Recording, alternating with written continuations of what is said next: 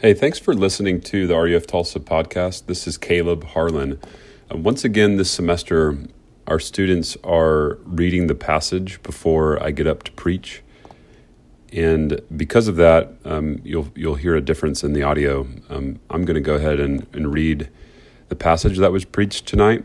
It's from Galatians 1, verse 11, through Galatians 2, verse 10. Now, hear the word of the Lord.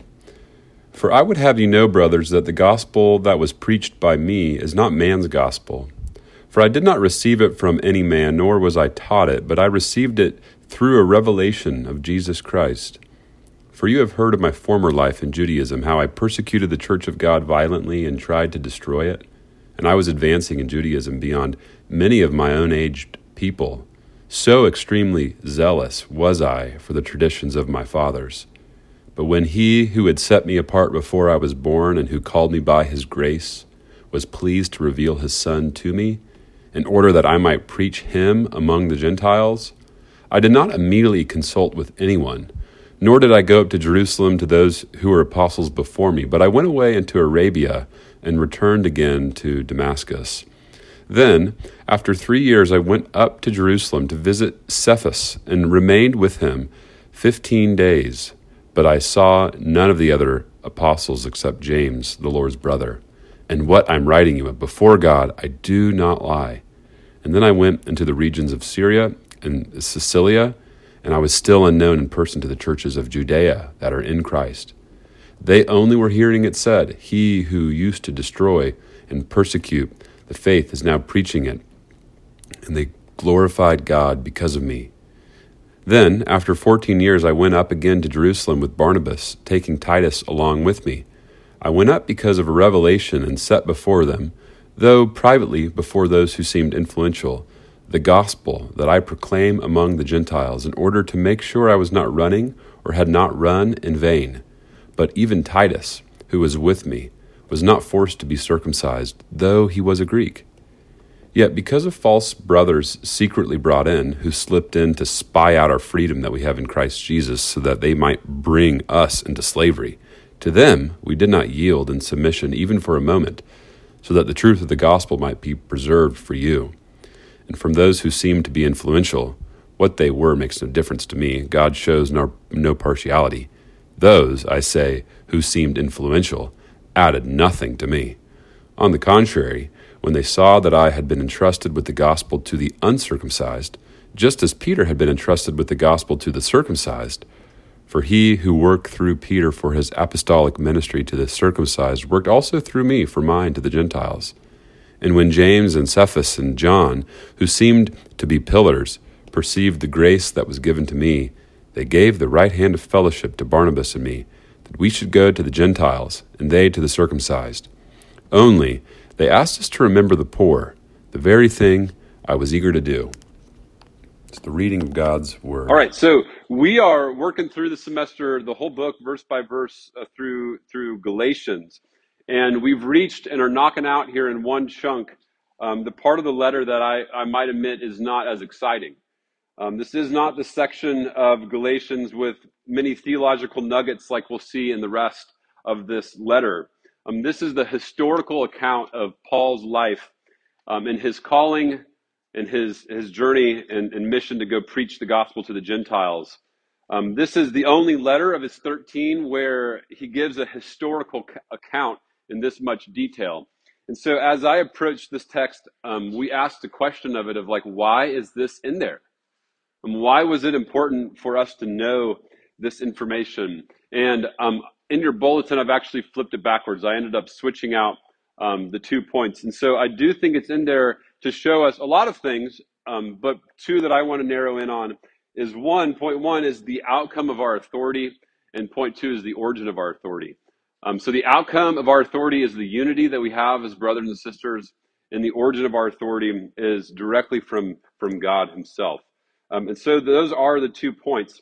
And what I hope that we see tonight together is that as Christians, um, we have a beautiful unity um, that is founded on a reliable authority, a God who, in his kindness, has revealed himself and has revealed his will uh, to us. Um, and so this is what we'll, we'll flesh out throughout the night. So let's, let's go to point one the outcome of our authority. Um, I remember there was a moment at the end of last semester, um, and, and every week I really do a, marvel and, and rejoice um, at, at this. But last semester there was a moment where um, on the stage at the same time was a rower, a cheerleader, a pre med, a frat freshman guy, Miss like involved in everything at TU, SA girl, uh, and uh, a I forget what it's called, uh, a presidential scholar, all all on the same stage, all doing the same thing that you'll find nowhere else on campus. There's this unity in our worship. There's this unity in our calling as Christians that brings people together that would otherwise never be together. Um, you know, Galatians has has many coffee cup Bible verses, um, and we'll get to them. Um, for those who were raised in the church, it has many familiar passages. Um, Galatians fleshes out many important doctrines such as law and gospel, identity and idolatry, justification, sanctification, adoption, and redemption. Galatians points us in these beautiful passages to the freedom that we have in Christ. In Galatians, we see the gift of the Spirit and the fruit that it bears in our life love, joy, peace, etc. Galatians offers a lot, but more than anything, um, as we read last night and as we'll look at tonight, what we're going to see is that Galatians wants to emphasize the work of the gospel, the forgiveness of sins in Christ, and how that unites a people facing social and racial and ethnic and religious division. You know, to understand um, the beauty and, and how that works itself out, um, we have to understand and enter ourselves in into the world of first century Judaism. We have to um, meet the Bible where it was intended in, in, in its original audience. Um, you know, the Bible is in our hands, and the one that's in our hands, they're not just letters that flew out of the sky and landed the 21st century Americans. Um, what, what I believe and what many in this room believe is that the, the scriptures are the infallible. That means that they are without error, that they are, they are perfect. They're the infallible and that they're the, the authoritative, meaning that um, the buck stops at God's word.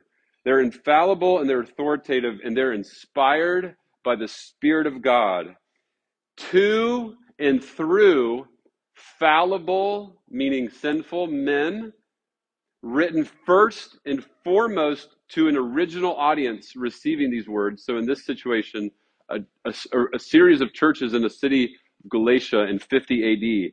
But secondarily, and I would say equally as important, they are written and revealed for us and our benefit and our salvation.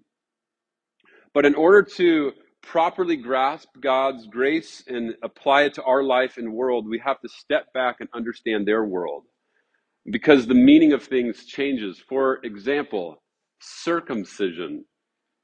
Um, if you've never been in church and you just heard this word circumcision said like six times, you might be like, what in the world is happening right now?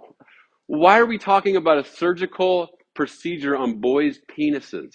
That's so strange.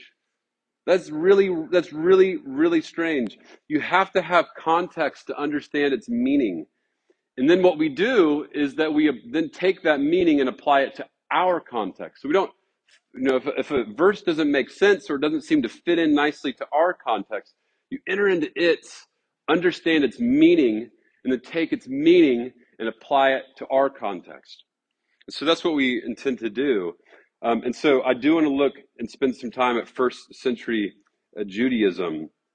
Um, you know, the life of the Jew living in Galatia before Jesus' ministry, um, and the life of the Jews that were dispersed and spread around the Roman Empire, um, kind of taught them and they lived in this way which separated themselves from those surrounding them um, in three distinct ways. Their, their faith separated them ethnically, um, their faith separated them culturally, and their faith separated them religiously. Um, we see all three of these expressions in our passage. You, so you'll read a word like Gentiles. That's a racial or ethnic separation from Jew. You read a word like in verse one of the verses in, in, in chapter two where he says, My brother Titus, he was a Greek. This is pointed out to bring about the distinction culturally. There was Greek and there was Jewish culture.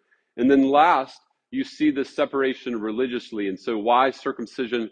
Because circumcision was um, one of the very things um, that expressed their religious devoutness, their their their covenantal um, uh, community. They're they're part of God's people, um, and so the men and the boys would have circumcision done. And so it's used there to express that the Jews were um, religiously distinct from the the peers surrounding them.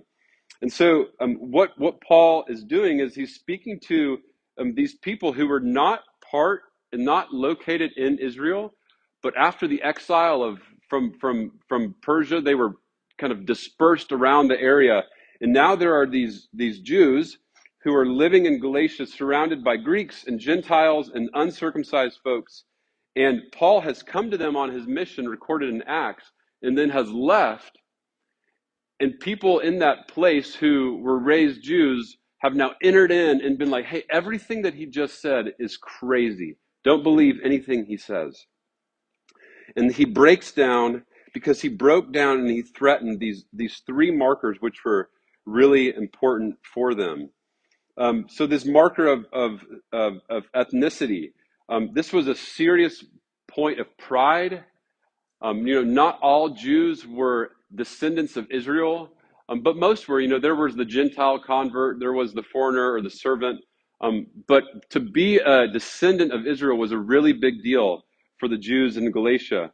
Um, same with their culture. One of the markers for Jews was their culture, their practices, their devout worship, their observance of the Torah. Um, you know, when Persia was taken out by the Greeks in about mid 400 BC, and then a few hundred years later were taken out by the Romans, by the Romans.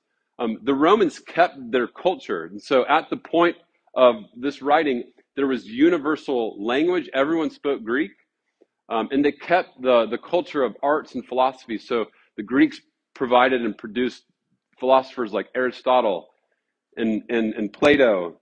And they had this Greek, this beautiful Greek architecture. And there was so much of the culture that, that, um, that the, the Romans kept and the Jews were distinct from them, not entering into that culture, not having a part of any of that culture. Because for the Jews, they had their own culture. They were very distinct from the Greeks. And then the third marker, the third thing that, that Paul was threatening was these religious markers. Um, to understand the, the 613 laws in the Old Testament Torah, um, you, you split these up into three different categories. And so you have the moral category of the law, these are all still very applicable today. Jesus has fulfilled but not abolished the moral law. Um, and, and, and in fact, he's, he's heightened the law. So, as he says in the Sermon on the Mount, you heard it said once before, don't commit adultery, but I say to you, any man or woman who looks lustfully in their eyes at, at another has committed adultery. So he extends the moral law. And then you have, so that's part one, you have a civil law, these were, because they were a nation state, they were under a theocracy, God was their king. They actually had ways to live about in civilization, just like we do now in America. Um, and so it's harder to make application from some of those civil laws in the Old Testament. But then they also had ceremonial laws. And these ceremonial laws were ways that they, Jews, were to keep themselves and make themselves clean. Because to be clean was a really big deal. Um, you couldn't go into worship unless you were clean. Um, you weren't acceptable in God's sight unless you were clean. And so at the time that Paul's writing here into Galatia, there are these Jews who are requiring, have come in after him and are requiring all Greeks, all Gentiles, all Jews to keep themselves clean by observing the ceremonial laws of Moses. And so they had to keep the diet, they had to keep the dress, they had to keep the prayers, they had to keep the ceremonies, they had to keep the practices, and most importantly, they had to keep the circumcision. They were the set apart, chosen people of God, and, and they, they needed to keep these ceremonial signs, which represented for them an acknowledgement of the holiness of God and the depravity of man. That in our natural state, unless I go out of my way to make myself clean, in my natural state, I am unclean. And so they would do these things to present themselves as pleasing and acceptable in God's sight. They, they held these cultural, these, these ethnic, and these religious distinctions at a really high mark. And so for the Jew, the, the gospel was that God had promised a people who would be set apart and distinct from their peers in these ways. And if they were to do these things, um, they would be and they would be in a place to receive the blessing of God. And this is what the leaders of the Jews, whether that's the Pharisees or the Judaizers other Jewish leaders, they'd meet together in a, in a council or a meeting of these other men, and they would get together. What do we think about so and so doctrine? And they would communicate it to the people. The authority, the buck stopped at the collaboration of these men.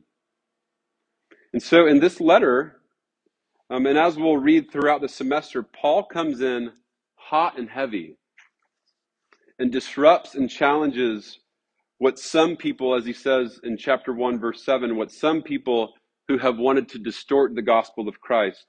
He comes hot and heavy and challenges what they've claimed to be gospel truth.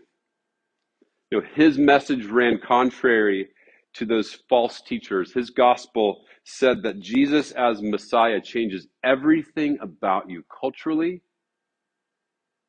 ethnically, and religiously. He'll go on to say in Galatians 3:27, "For as many of you are as baptized into Christ, you've put on Christ, and now there is neither Jew nor Greek." He's saying, "Hey, you Greeks who have put your faith in Jesus, don't listen to those men. You are in Christ, and you are therefore the same as your Jewish brothers and sisters. And he's saying to the Jews, Hey, you Jews who are in Christ, don't look at your Greek brother with judgment. Don't consider yourself better with pride and arrogance. There's no cultural distinction. There's no ethnic distinction. He goes on to the next verse in Galatians 3, and we'll spend more time here as we get here to say there's no ethnic distinction. That if you are Christ's, then you are Abraham's offspring. You're heirs to the promise. It's very provocative. He's saying, in other words, hey, you Jews and Gentiles and Greeks, all of you, if you have faith in Christ, you are now Abraham's offspring. You are Israel. And then we see this religious distinction broken down all throughout the letter. Um, Connor actually next week is, is going to speak, and he's going to highlight more of this. But all throughout his letter, he's saying, We are not justified. Um, it's a song that we just, a word that we just sang um, in, that, in that one of those previous songs, that we are not justified, meaning we're not made at peace with God. We're not made acceptable in our worship. We're not justified through our observance of the law, through our diet, through our wear, through our, um, through our circumcision, through our works of the law. There's nothing that we can do to make ourselves clean and acceptable in God's sight. There's nothing you can do. Your good works, your good deeds, there's nothing you can do to make yourself at peace with God. But we are justified by faith in the work of Christ. We see this all throughout the letter. Paul breaking down this religious division and distinction and at the end of the letter in chapter 6, I think most clearly we see there's neither circumcision counts for anything nor uncircumcision, but only a new creation. In other words, our baptism into Christ by the Holy Spirit is what unites and is what matters.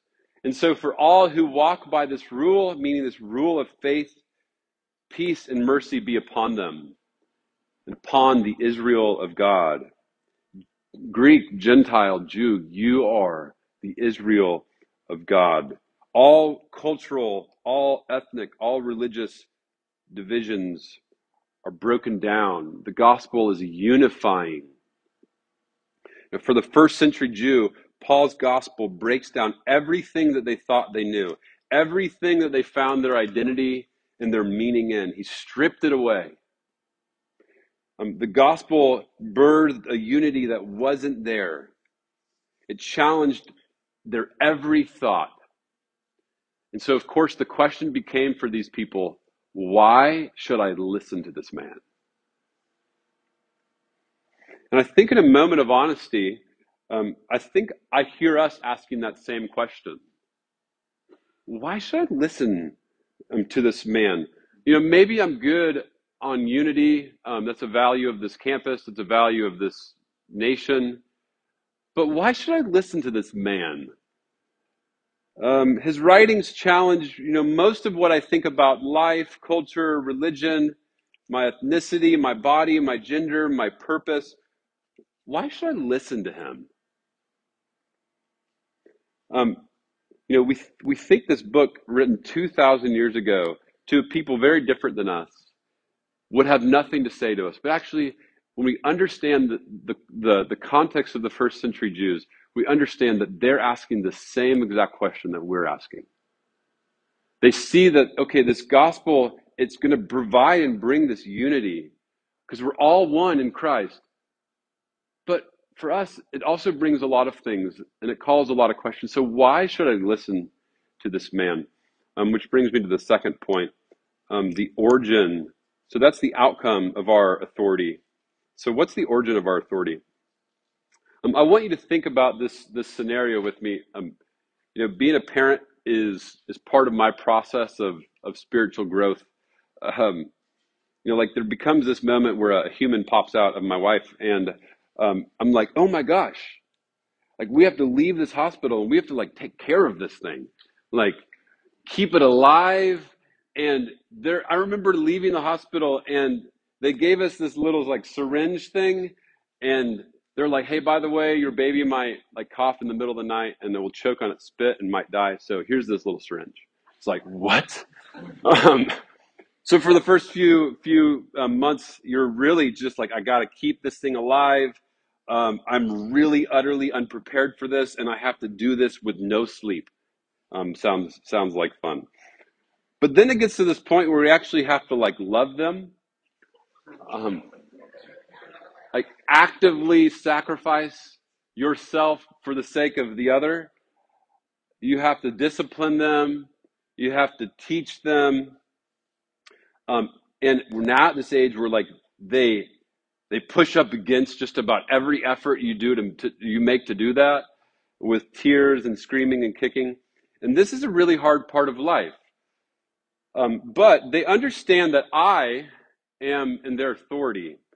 Um, they understand that that uh, you know because I've been with them their whole life and have cared for them and provided for them. I've been there in their time of need and comforted them. Um, that that yeah, they might be pushing up to me, but they actually need me and Maggie to be their authority. Um, and when they feel like they're actually in charge, it actually kind of can freak them out. So we're their authority, and they understand that. Um, we have to discipline. We have to teach them. Right now, we're, we're we do that through rewarding good behavior and um, there being consequences for poor behavior. Um, okay, so now sometimes we leave. We go on a date, we go hang out with friends, and a few of you, you come and babysit. Um, and the babysitter comes over, and in, there, in this weird moment, there's like this, this like passing of power. And where I, we give the power and the authority to discipline our kids to the babysitter. And if our kids misbehave, the babysitter communicates that they're going to have a series of consequences the next day that we're going to do. Um, and that if they listen, that there's going to be reward. So because our family loves sugar, the reward is we're going to go get a donut, and the consequence is you're going to lose your dessert for the whole day. Um, and so the the the the um, the babysitter in this situation is speaking on behalf of us and the authority that we've given to her. And the instruction that, that she's giving to our kids is not actually her instruction, but it's our instruction that we've told her how to handle particular situations and what to say. You know, in fact, we've called her to come into our house and to watch our kids. We've told her what to do. Um, she doesn't execute on any of the consequences and she doesn't give any of the rewards. I think this image or this analogy works really well for Paul being an apostle.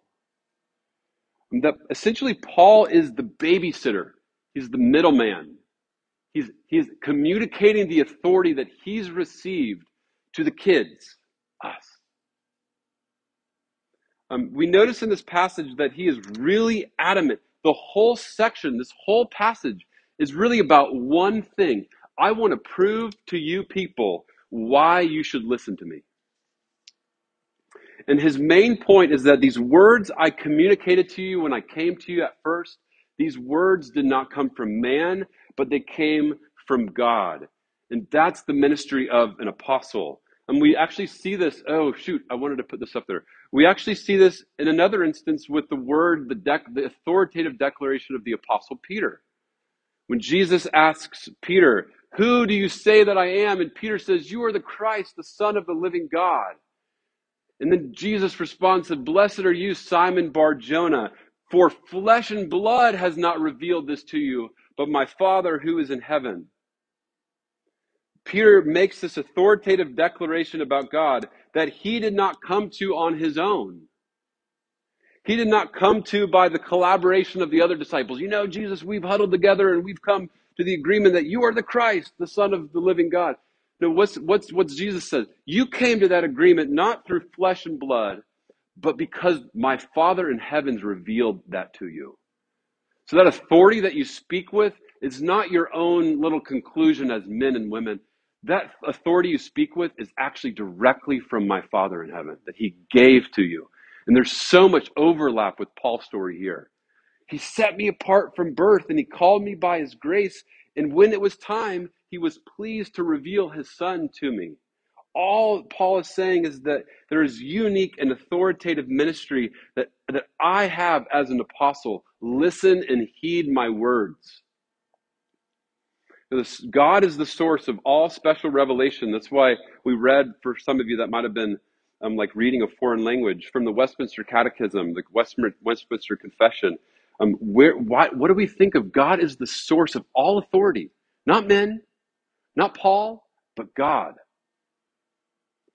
You know, he says in, in the opening of this whole letter, Paul, an apostle, not from men, nor through man, but through Jesus Christ and God the Father. So I became an apostle not because a few good men thought it was a good idea, but because I met with Jesus the Christ.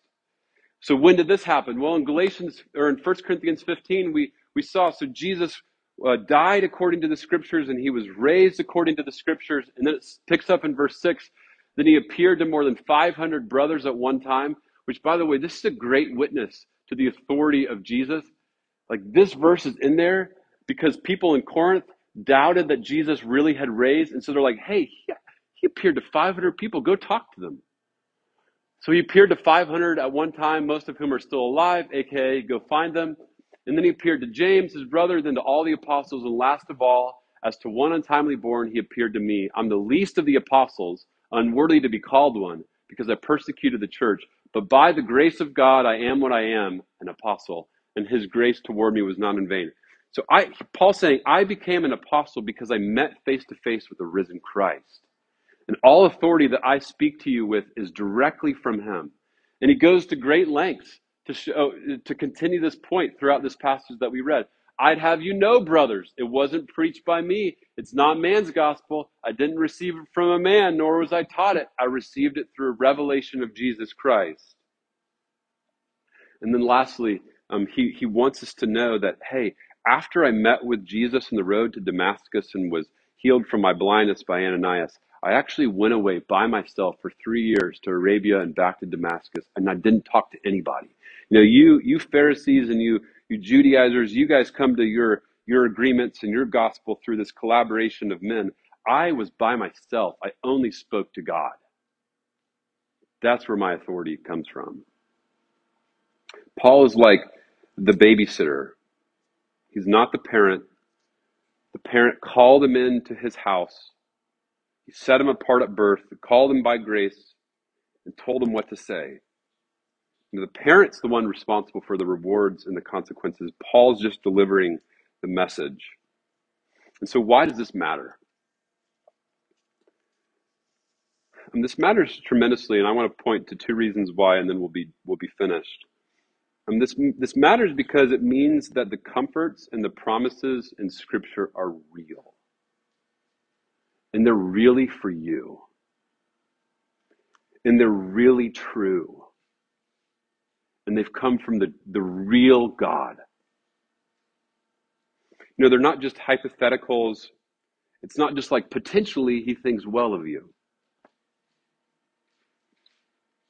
You know, later in this letter, Paul speaks to, to weary sinners, confused, full of doubt. He's like, man, Paul, you came and you had this authority, but then you left, and these people have brought this really this disruptive false gospel, and like, I am confused.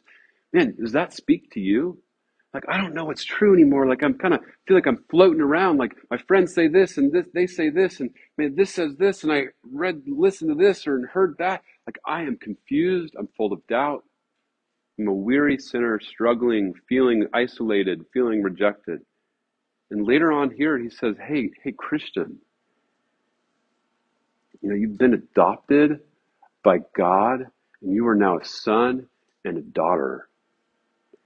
You know, his heart, like mine to my children, is connected to you.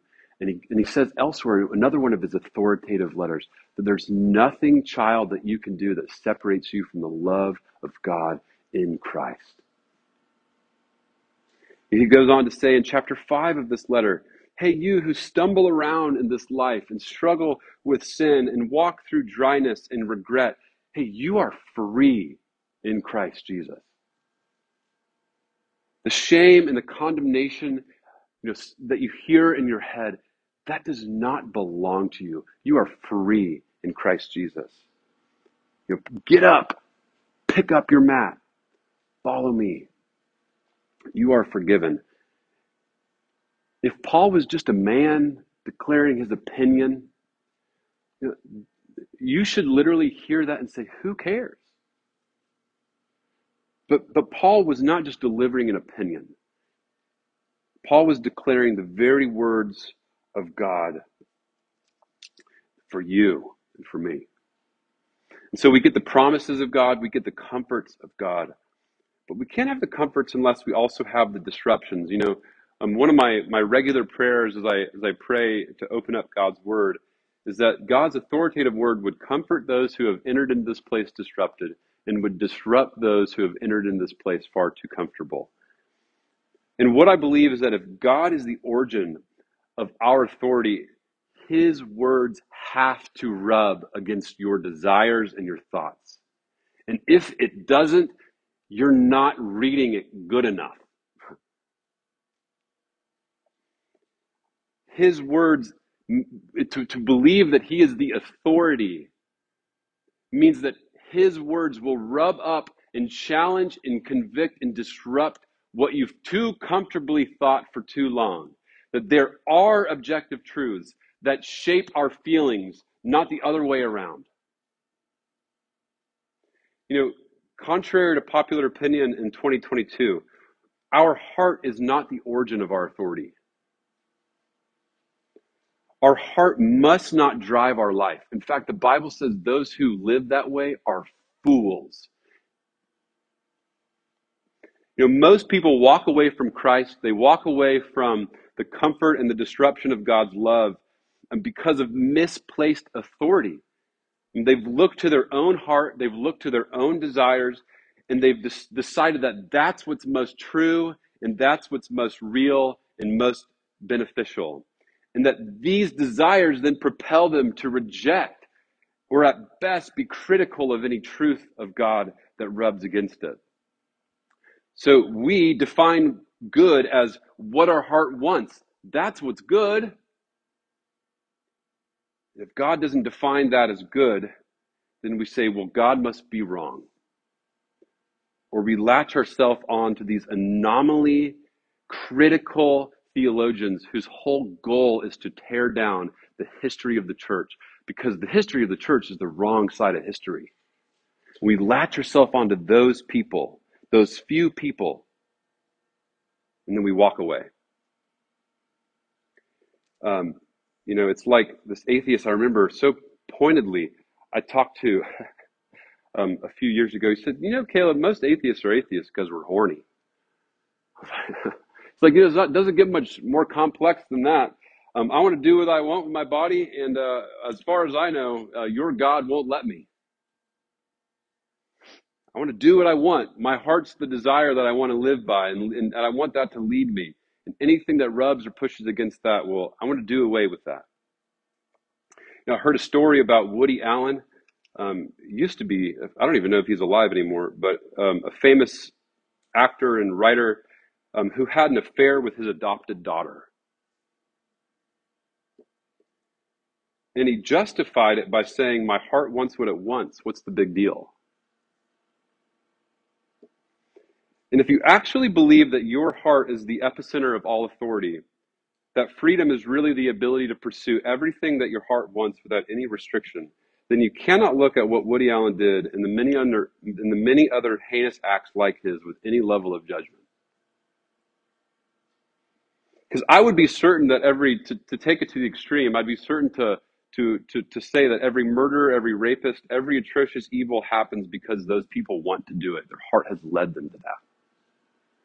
We have a whole industry of enslaved sex workers today because people want it. We have people working underpaid or non paid jobs across the world because Americans want more things. Your heart is not and cannot be the sense of your authority because it is wicked. It's self absorbed. You know, in much of cultural conversation today, this is the hill that I will die on. And this is also where we talk past one another. This is where there is massive disagreement with unbelievers. It is what do you think of the human heart? Do you think, and when I say heart, the, you know, the, the Bible depicts the heart not just as the, the place of emotions, but also the place where we think and the place, the thing that drives us into our life, propels us into life. Do you think that the heart is good and has your best intentions in mind, or do you think it is deceitful beyond all belief? because I believe it's deceitful and will lead us astray. It is not a good source of authority. And so Paul is coming and he's challenging them and he's also challenging us in our context today of where do you place your authority? Listen to my words. They're directly from God. You know, God is your origin of authority. He's the one who shapes and reshapes and sanctifies your heart. Will you let him speak into your desires? Will you let him challenge what rubs up against him? Um, you know, I love this little sentence, and just to think and, and elaborate more um, on this on this part to end the land the plane. Paul went away for three years and was just with God. You know, I know in my own life when when doubt and when when struggle and and um, my my critical man. I found myself to be so critical and angry right now in my life. Um, I found myself to be really impatient, and I know I find myself struggling to be a person of love. And I know that in a sense, that is so deeply rooted in the fact that I'm not spending my three years in Arabia. Um, I don't mean literally three years in Arabia. I'm not spending my time with God to hear and to read and to meditate and to pray and to read and to meditate and to pray and to talk. You know, I would be so hard pressed. I don't know about, about you, but when I have conversations with people who have walked away or people who are really struggling and I ask them, hey, how often are you in God's Word? Oh, well, never. Well, you know, we, we go through through so much of our life and i just want to propose to you i find it really hard to believe if you were to go spend time in god's word i know this sounds you know super cliche but it's okay. Uh, i want to tonight. Um, if you go spend time you're like man man there, this this story is about a god who is both really big and powerful and also like really gentle and tender. And like he came into this world and he sat with sinners and rejects and those who were lonely and he promises to like come back and make all things better. And he like is here with us now and he's like you know actually intervening in his spirit brings comfort. Oh my gosh. Um and like this has been proved throughout all of history. Yeah i don't know if i really want anything with that god. What i think instead is that we we don't we don't walk away because we understand the authority and the beauty and the goodness of god. We walk away because we don't. We walk away because we, we've placed the authority here. And this has led us astray. So go spend your three years in Arabia like Paul. There's, there's one place, that's why I chose this passage from John 6. I love this passage where the disciples hear this really hard teaching that Jesus has. And many disciples leave, and Jesus turns to him and says, Are you all going to leave too? And they say, Hey, I've nowhere else to go. You have the words of eternal life. Do you believe that?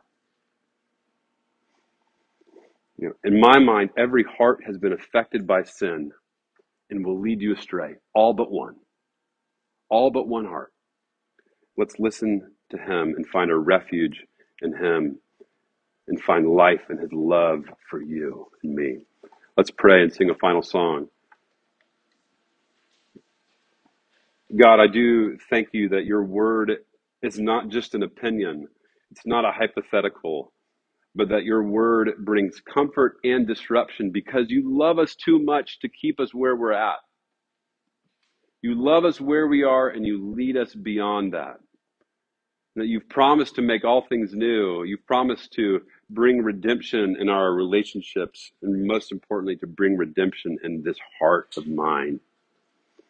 I need you. You have the words of eternal life.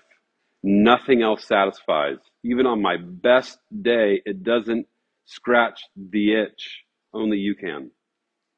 I pray for these brothers and sisters that they would be reminded and encouraged to come and spend time with you in worship and prayer, that this would be a community of people who love your word and look to it as their authority. Help us to that end, I pray, in the name of Jesus. Amen. Hey, let's stand and sing a final song.